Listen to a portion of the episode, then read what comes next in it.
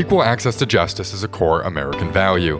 In each episode of Talk Justice, an LSC podcast, we will explore ways to expand access to justice and illustrate why it is important to the legal community, business, government, and the general public.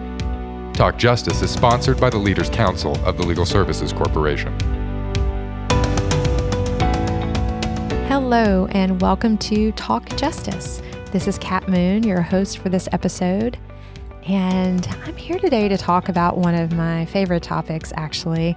So, I spend a lot of time in my day job as Director of Innovation Design at Vanderbilt Law School thinking about how we can leverage technology to bring access to legal understanding information and really bridge this access to justice chasm actually that we face in the United States. And, you know, I've been super curious over the past few weeks and months thinking about how we can really deploy these ever rapidly evolving generative AI tools like ChatGPT, which is built on GPT 4, a large language model that really is doing amazing things and seems to be ever evolving increasingly quickly. And so I thought we need to talk about this and how legal aid organizations and folks who are interested in bringing these tools to bear to serve more people, help them solve their legal problems, should be approaching these tools. Things to think about, actual things we can do right now concerns and maybe some heed and care we should take with these tools and really like let's just jump into it. So I invited 3 people to start this conversation with me who have been around the block when it comes to legal technology and thinking about deploying tech to bring greater access to justice. And these folks have definitely been thinking a lot about generative AI along with me in the past few weeks and months. So we're going to have a conversation and so, who's joining me? Well, we've got Natalie Anne Knowlton, who is the founder of Access to Justice Ventures LLC, where they empower entrepreneurs who are developing scalable access to justice solutions. She is also a regulatory innovation advisor and the former director of special projects at IAALS, the Institute for the Advancement of the American Legal System. She has been recognized for her amazing work by being named to the 2023 class of American Bar Association Legal Rebels and is also listed among the ABA Legal Technology Resource Center's 2022 Women of Legal Tech. Along with me, she sits on the Justice Technology Association Board of Advisors. And also joining us is Tom Martin, who is CEO and founder of LawDroid, which is an award winning no code platform entrusted by legal aid organizations, including some here in Tennessee, as well as courts and bar associations across the U.S., to leverage AI and scale their access to justice efforts. He is also an ABA legal rebel and Fastcase 50 honoree. And we have one more guest with us today, Sam Flynn, who is COO and co founder of Josef, a no code automation platform used by legal teams around the world to make their services more accessible. Sam sits on the advisory board for the Center for Legal Innovation and is an advocate for using legal tech to drive better access to justice. Josef, his platform, recently launched an AI powered tool, Josef Q, which turns legal content into digital Q&A tools.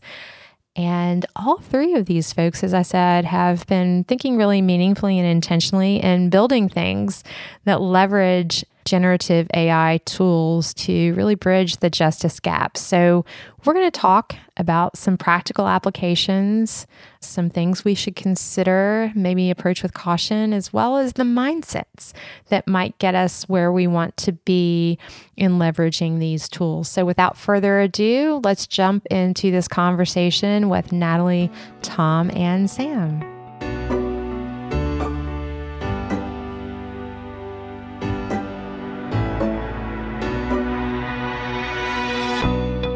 Hello. Um, I am so excited to be here today with my guest for this conversation about generative AI and access to justice. And joining me today, Natalie, Sam, Tom, thank you for being here. And without further ado, I really just want to jump into this conversation because as usual, we have a lot more ground to cover than we have time within which to cover it. And I thought we would kick off with a little level setting about exactly what our conversation is going to center on. And so, folks have probably been hearing a lot about ChatGPT and generative AI. And I thought, Tom, I might ask you to spend just a minute or two giving us a high level overview from a, a technical perspective, perhaps for dummies. Um, I would appreciate that. What exactly we are talking about when we're talking about generative AI, at least at this point in time. Thanks, Cat. Yeah, I think a simple metaphor to conceptualize generative pre trained transformers, which is GPT, is to think of it as a language calculator. So we've had number calculators for many, many years. And what ChatGPT and the GPT technology does is it simply calculates the next word that it should produce in response to the input that you're giving it. So it literally calculates what's the next probable word based upon your request. The one thing that makes it different, and so it's a mistake to think that it's only a language calculator, is that it's also been running through human reinforced learning, which means that the responses that it's given out has been run through human beings who have given feedback as to whether or not it's a good response. And that feedback has been added to the training of the model. And that's why there was such a significant leap forward in the usability of ChatGPT versus earlier models. That was a fantastic, succinct description, Tom. Thank you. And it brings to mind a couple of points, a couple of questions I have regarding the technology that I'd love to get your thoughts on, and um, Sam and Natalie as well. But we have, right now, we're seeing kind of massive jumps forward in the ability being demonstrated um, specifically by ChatGPT. And so folks have probably come across the interesting fact that ChatGPT 3.5 did not do very well when given the opportunity to, quote, take the bar exam, but GPT 4 did very well with the bar exam. In fact, outperforming the average law student who's taking the exam. So I'm curious to know if we think that the rapid advancement in this technology is something that is catching people a little bit by surprise, a little off guard. It definitely caught me off guard. I mean, two years ago, we were playing around with uh, GPT 3 and how we might use it. And the significant leap forward with ChatGPT just blew my mind. It was the first time I ever had a fluent and intelligent conversation with a machine. So that's a fascinating observation a fluent and intelligent conversation with a machine. Natalie, I know you have been playing around with this technology for a long time and specifically thinking about it in the context of access to justice. So I'm curious what your reaction is to this moment in time and what we're seeing with this technology. Well, I think personally that this is an incredibly exciting moment in time, and you can accuse me of being a techno optimist, but uh, in this instance, I think I am. I seeing the applications for increasing information for people navigating the system without attorneys, uh, potentially increasing some components of advice. I'm just blown away, and when I think about the potential for this on the access to justice front. And in terms of being taken by surprise, I think the most notable thing about what has taken everyone, it seems, by surprise is how quickly these focus areas that we thought were traditionally had humans had a monopoly, for mm-hmm. example, writing and music and art. And, and, we're seeing very quickly that that was a terrible assumption to have made. And I think that is really upending what everyone is thinking about AI moving forward.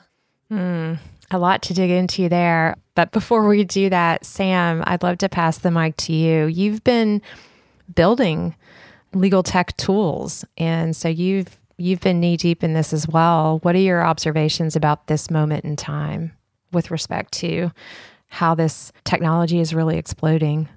Yeah, thanks, Cat. I think it's such an exciting moment. And I don't think I've seen a moment like this since I moved into legal tech in 2016. Um, so I'm very excited about the possibilities. My co founder and our solutions architect, Kirill at Josef, is a machine learning expert. And mm-hmm. ever since we launched Josef in February 2019, we've been asking him, Hey, Kirill, can we look at AI? Much in the same way that Tom just described. Hey, Kirill, what about AI? Can we build it in here? Can we do something here? And he kept saying, It's not there yet. It's not there yet. It's not there yet.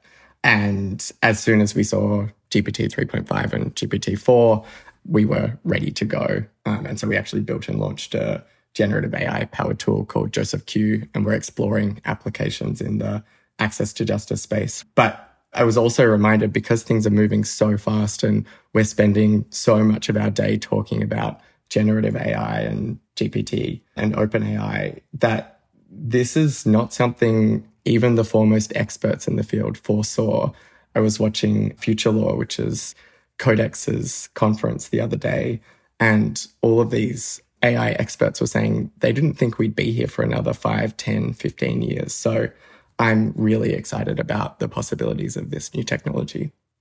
Yes, your observation about experts being caught off guard by how quickly this technology is advancing, I think um, is something I bump into that daily. And I'm currently working on a, a faculty workshop on generative AI and GAI for the professors who I work with at Vanderbilt and the colleague who I'm working with is taking a, a course. It's called AI for Everyone, an online course, a MOOC, and it's just a couple of years old. But he pointed out that in in this course, they go on and on about how we won't expect to see certain advancements for another five to ten years, probably longer. And uh, you know, all of these predictions are just being blown out of the water. So exciting time. Everybody's caught a little off guard, very optimistic. I do think I have a very optimistic group here for this conversation. I'd like to turn it straight to where we think we're headed with leveraging this technology to help people solve their legal problems. And when we talk about access to justice in the US, at least, um, we can talk about it on a number of levels, but I think that fundamentally, we just have a lot of people, millions of people, really across economic spectrums, who simply do not get any meaningful help with their legal problems. Depending on what study you look at, what jurisdiction you're in, it can be, um, you know, upwards of 80 to 90% of legal problems are not attended to by any kind of legal expert. So we know we have a big gap, and we now have this really amazing technology that does some things really well, doesn't do other things. What does it look like to apply this technology to solving this access to justice gap? And Natalie, I would like to turn back to you because you were you were quick to jump into in your statements of optimism about the potential impact that this technology has on access to justice? Sure. So I think looking at in two different scopes. One, uh, how can legal services providers, whether they're legal aid or private attorneys, how can they leverage these tools internally in their in their process and their practice? And I, I think there's a huge opportunity here for uh, any number of things. And before this, I looked at a legal aid website. I won't name the state, but I looked at the legal aid website and started thinking about okay, what are the potential use cases for this particular legal aid, um, the state legal aid office? So think about content generation, providing first drafts of content generation for external facing audiences with respect to legal information and how to navigate the flow of a process. Uh, triage and intake, I think there's a huge opportunity here to leverage these tools to streamline that process. I think some of the privacy concerns that we have seen so far uh, may be addressed in the ChatGPT enterprise plan but in any event i think the the privacy controls will only get better from here. Translation services are huge particularly with respect to legal services providers. So can we use this tool these tools to provide for first drafts of translation services creating video and audio content? What about generating referrals to community organizations and finding what's available in your community if you're not already familiar. And then providing input to consumers on prompt engineering. How can we make the consumers navigating these tools more educated and informed about what it means? So, those are some of the kind of internal, and we talked a little bit about the external facing, but just taking a look at uh, a random legal aid office, those are some of the use cases that I can immediately see. That's a fantastic list. That's a fantastic list for any lawyer, but most certainly for folks who are working in offices with budgets that might not afford them access to tools and technology that larger law firms have. So, thank you, Natalie. I would love to hear, Tom, if you could pick up on that and talk a little bit about, from your perspective, where you think applications of this technology can have the greatest impact in bridging this access to justice gap. Yeah, happy to. Well, as you know, LawDroid has been involved for the past seven years in helping legal aid organizations across the United States scale their access to justice efforts using our platform. You know, there's many use cases. I agree with Natalie about the list that uh, she just mentioned. I think when we look at the principles of what comes up in access to justice, there's definitely the need to scale services. So, that ability to meet the demand, which is impossible through human lawyers alone, is something that AI can do well. It can scale to meet the immense demand for uh, legal services. Also, it's possible to make this information available through multiple different channels. So, it's not only web based, but audio, video, every different method that we can get that information out there to help people.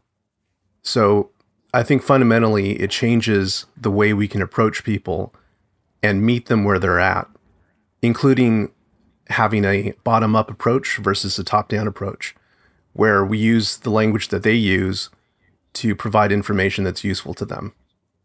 Yeah, that is an excellent point. I think meeting people where they are and, and using language that they can understand and and having technology be the link between those things. Um, it would be interesting if AI ends up being the bridge between people who need help and lawyers. Um, Sam, what about you? Where's your mind go when you think about highest and best use in this current moment? Yeah, I think uh, I think Tom and Natalie made made such good points, and Tom actually just described a project that we're working on at the moment which is a, I mean, it's in the early days, but it's a partnership between 650, which is Wilson Sonsini's tech subsidiary, and JustFix, which is a tenants' rights organization based in, in Brooklyn, where I am, uh, and, and Josef. And so what we're exploring is exactly that. How do you take existing legal content, of which there is a lot, and we started where Natalie started, like looking at JustFix's website, which is wonderful but it has a lot of static content that people struggle to struggle to understand. They struggle to find it in the first place and they struggle to find the answer to their specific question even when they're on the right page. And taking the power of generative ai to operationalize that content is what we're focusing on at the moment. So allowing people to search for that information using their own everyday language rather than the language of the lawyers who built out the content and then surfacing the relevant information to them through a Q&A style tool in language that they understand. And so that is one way of deploying generative AI that is on one level quite simple, right? Where locating the relevant information and surfacing it in easy to understand language, but on another is quite transformative. And that is one of the greatest barriers to allowing people to self help, which is actually finding the relevant information and then understanding what to do with it. Uh, we're doing that project through our tool, Josef Q, and we're spending the next few months experimenting, seeing what the results of that application of the technology might be. And as you said, how simple, but yet how powerful that kind of um, transformative use of the technology would be. And this calls to my attention, shifting back to Natalie for a second, because Natalie, you were, as you set out your great list of suggestions that service providers could start thinking about how to use this technology. Sam's response shifted it to legal consumers and perhaps how they could leverage this technology. And I'm curious to know are you as optimistic about that use. And we've seen some naysaying bubbling up, let's put it that way. Warnings about why you can't have a robot lawyer, suggestions that this technology actually could have negative consequences for creating access to legal information and legal help. So, I'd love to talk a little bit about consumer facing technology applications and what that looks like and what that means. What are your big thoughts on this, Natalie? I am more optimistic even on the consumer facing standpoint because when you're looking at lawyers and, and other legal services providers adopting and implementing, chances are that adoption is going to be pretty slow if history has anything to say about that.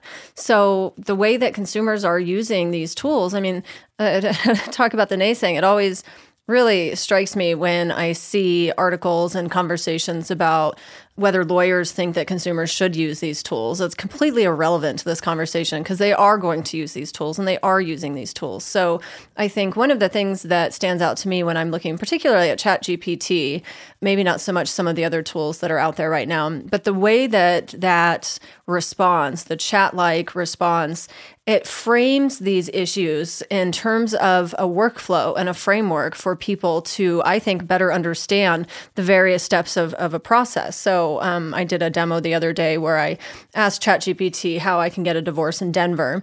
And it came out with a list one, two, three, four, five, six, however many there were. And it really was an accurate list of the workflow that one can expect when getting a divorce. And I think that's incredibly important because we look at whether workflows are helpful to consumers. We know that they are, but so many static websites of courts um, and, and other legal aid providers don't have any information on that. They just list out what a divorce is and a divorce with kids. And, and these process workflows, I think, are, are missing from many legal resources. Uh, so that's one of the things that really excites me about consumer facing use. And again, I think such a, a simple and obvious yet powerful application. And I, I just want to observe that as I sit and listen to these really fantastic examples and hopefully inspiration to other folks who are listening, in my mind, as a lawyer, as a practicing lawyer for coming up on 30 years, I'm like, why aren't we already doing these things? so hopefully we can let the technology help us do these things to help more people. What about you, Tom, on the consumer facing access point? Are you optimistic about that?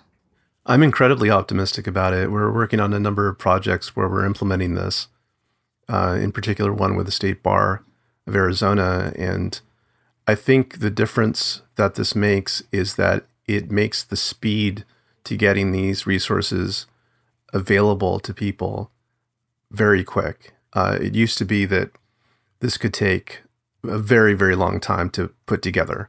For example, with an intent based system like Dialogflow, you might have to build out hundreds of different intents to answer different questions. With something like this, you simply paste in the information you want it to be familiar with, and it could answer questions right out of the box. So it dramatically increases that ability to meet people where they're at with information very quickly. So I think that really explodes the opportunity and the scale of at which you can assist people. So I think it's a fantastic uh, time to be alive. And I think to be able to really fill that gap that we've been talking about for years and years and years. Yeah, Cat, if you don't mind me jumping in on that yeah. point that Tom just made, because I think it's yeah. a it's a great one. I think one of the most powerful parts of this is, as Tom said, how quickly you can build really successful, easy to use, easy to understand consumer facing tools by way of example, we sat down with JustFix, and there are heat laws in New York which tell landlords that they have to keep apartments and houses at a certain temperature over a certain period of the year. And JustFix has all these FAQ pages on that. We uploaded that into the large language model and trained it with a few questions and launched a digital Q&A tool in under 5 minutes that answered correctly and accurately every single question we threw at it for the next 20 minutes about heat laws in New York. So I think that's a really important point that Tom makes. One of the most transformative parts of this technology is just how quickly we can start to build tools that and I'm sure Tom and Natalie know this, uh, that took a long time using decision tree logic and expert systems. So that's going to have a multiplier effect on this kind of work as well. So, you know, I spend pretty much all day every day digging into all this stuff. It's it's what I do for a living and still my mind is blown when I hear just simple examples like that. So, the second thought I have after my mind is blown, then a thought enters like, this is just going to break things. Like, we have a system, we have systems of justice, systems of legal education, our business models, all are products of the second industrial revolution, which is a time that ended more than 100 years ago. What barriers are we bumping up against? And what should we be wary of? both from a barrier standpoint and like genuinely, as things stand right now in the US, lawyers, for the most part, are the only people who can legally help others solve their legal problems. And with that comes the obligation to um, hopefully maintain that system with consumers, people who need legal help at the center. So, meeting our ethical obligations while also tackling this enormous access to justice gap and all doing it at this breakneck speed. What does this mean? What are the barriers? What should we be wary of? Natalie, I'm going to circle back around to you. Sure. Uh, this is a hard, hard question to answer in a short period of time because I think there are quite a few. I think it's worth noting that the legal system is broken and it has been broken for a long time. Some, maybe myself included, would argue that it's never worked as it aspirationally intends to do so. So I don't think necessarily that this is going to solve those systemic issues. I also don't think it's going to make it worse. I think it'll make the systemic issues and its impact on consumers maybe a little easier, a little more palatable. So I, I still think that this shouldn't switch our conversation away from addressing some of those systemic issues with our system. I also, from a mentality standpoint, I think the culture of the legal profession is often risk adverse. And I don't know if they teach that or if people, we just opt into the system because we're normally like that. But in any event, um, you're seeing this play out a lot in conversations on this technology, and that's the swoop and poop. And lawyers don't have a monopoly on that tactic, but they seem to be really good at it, where they'll come in and just poop all over everything that uh, advocates are saying could potentially help system issues and help consumers. So I, I, think from from coming from that mindset of well, let's talk about everything that's wrong with this. I think we need to rewire that to talk about here are the issues that we see, here are the barriers, here are the risks, here are the concerns, but what can we do about them?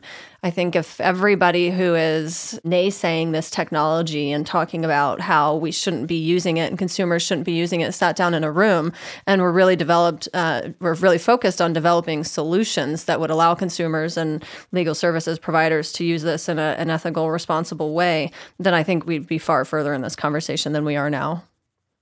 And hopefully we can move in that direction. I think that is absolutely an approach we should be taking. Natalie, why don't why don't you pull that together and start leading us in that direction? I think that's part of what you're trying to do in the work Go, you do. Um, so, Tom, pass the mic to you. What are your thoughts on barriers we face and, and what we should be wary of as as we move forward at this breakneck pace? Well, I 100% agree with Natalie. Um, you know, as a lawyer myself with now, what, 25 years of experience under my belt, I think there's a lot of attorney centered concerns, right? Ethics, UPL, you name it.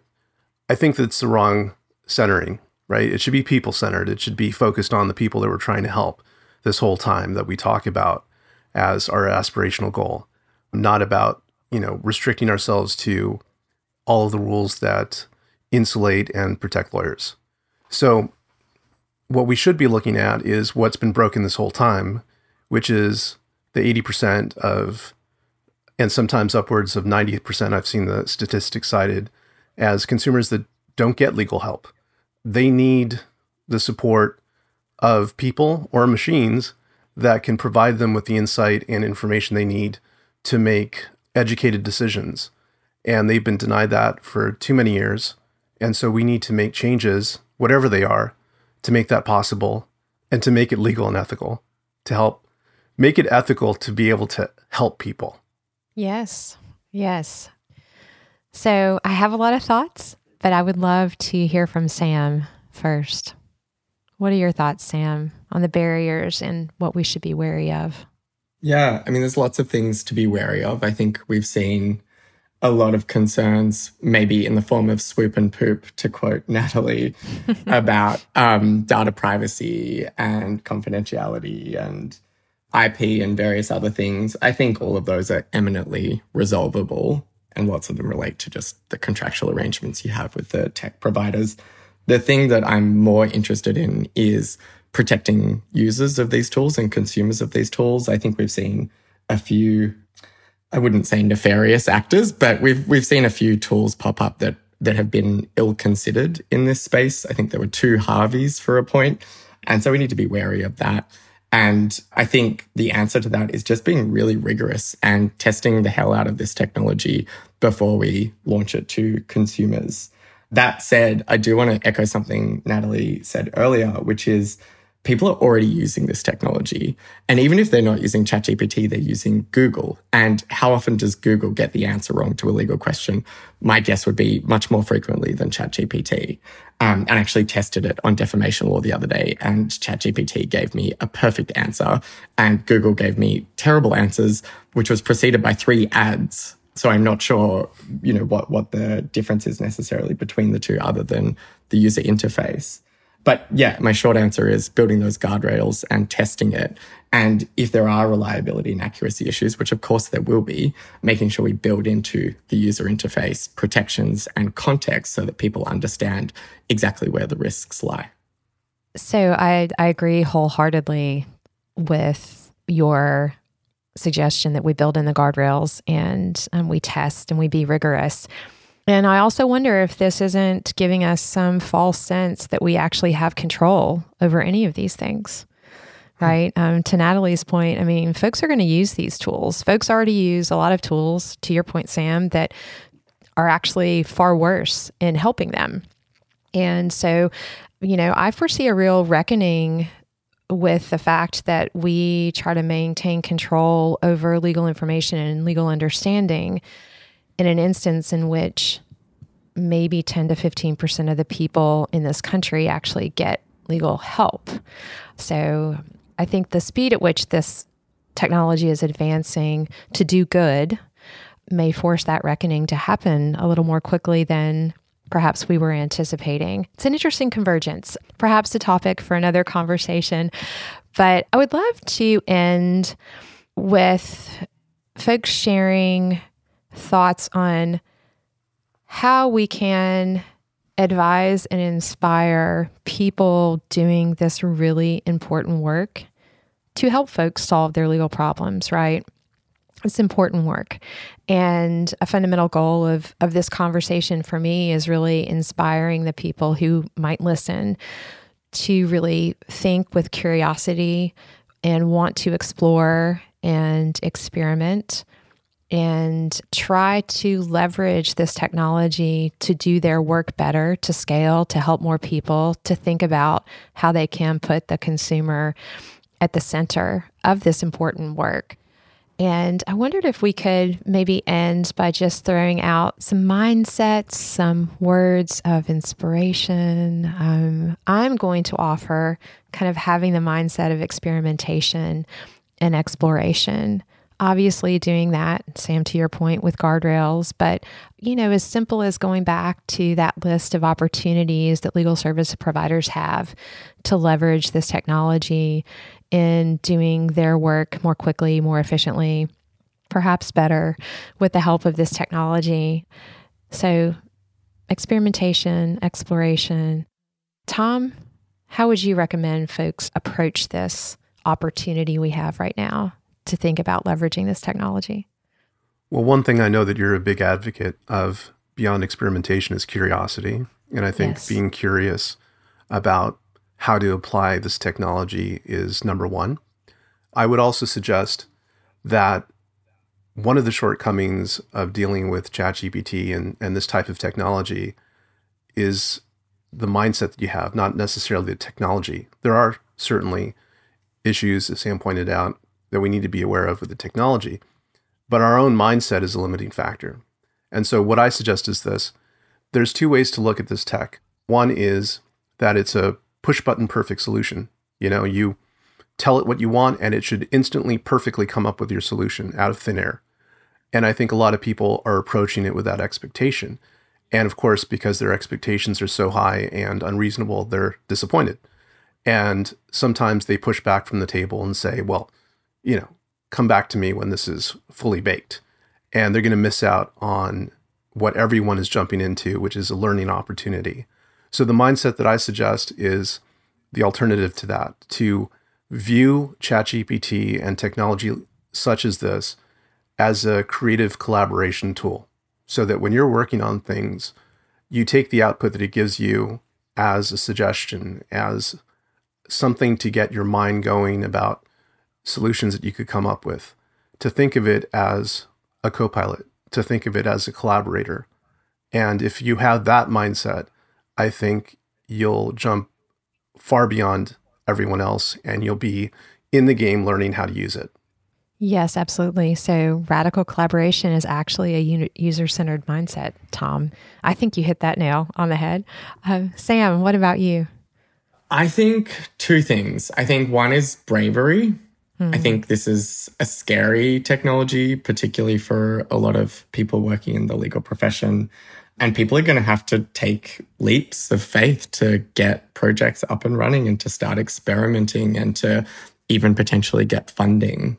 So I think being brave enough to take those first steps, and that might look like jumping on ChatGPT and asking it questions that you get asked in your legal aid organization, or it might be, you know, connecting up to the GPT API and starting to build tools or contacting any one of us and asking us how they might get started. And the other one, which has been raised by all three of you over the course of today, which is uh, a sense of urgency as well. We have, over the last 50 years, those of us in the legal profession have overseen a rapid deterioration of legal services.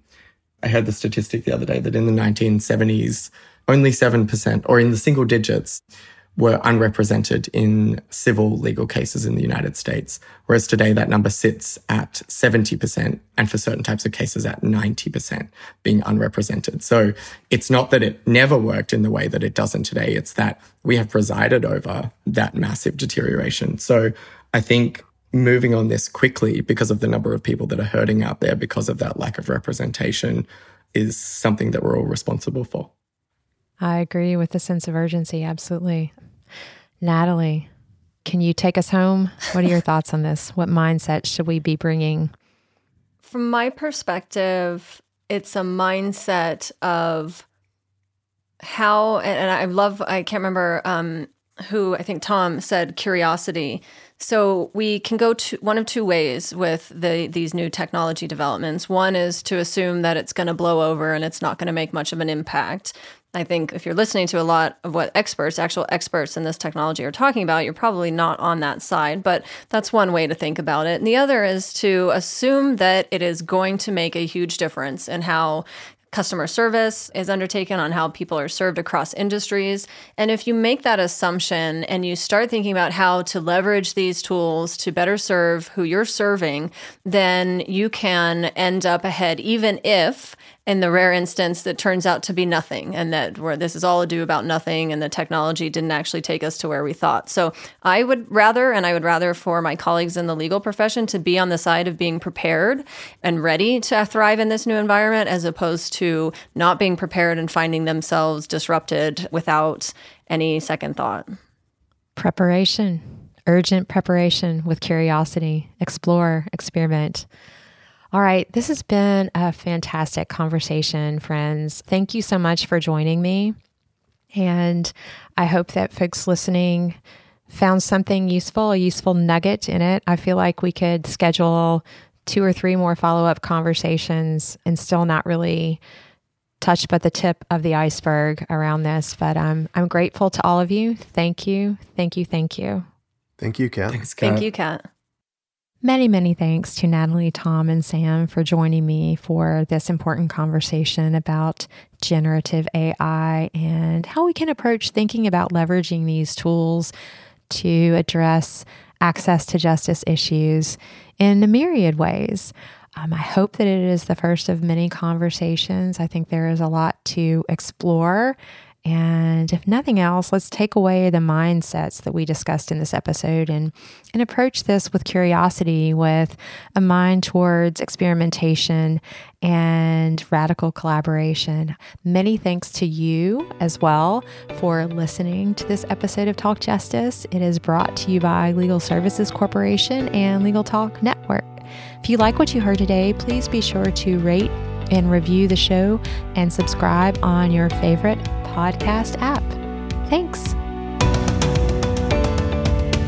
Podcast guest speakers' views, thoughts, and opinions are solely their own and do not necessarily represent the Legal Services Corporation's views, thoughts, or opinions. The information and guidance discussed in this podcast are provided for informational purposes only and should not be construed as legal advice.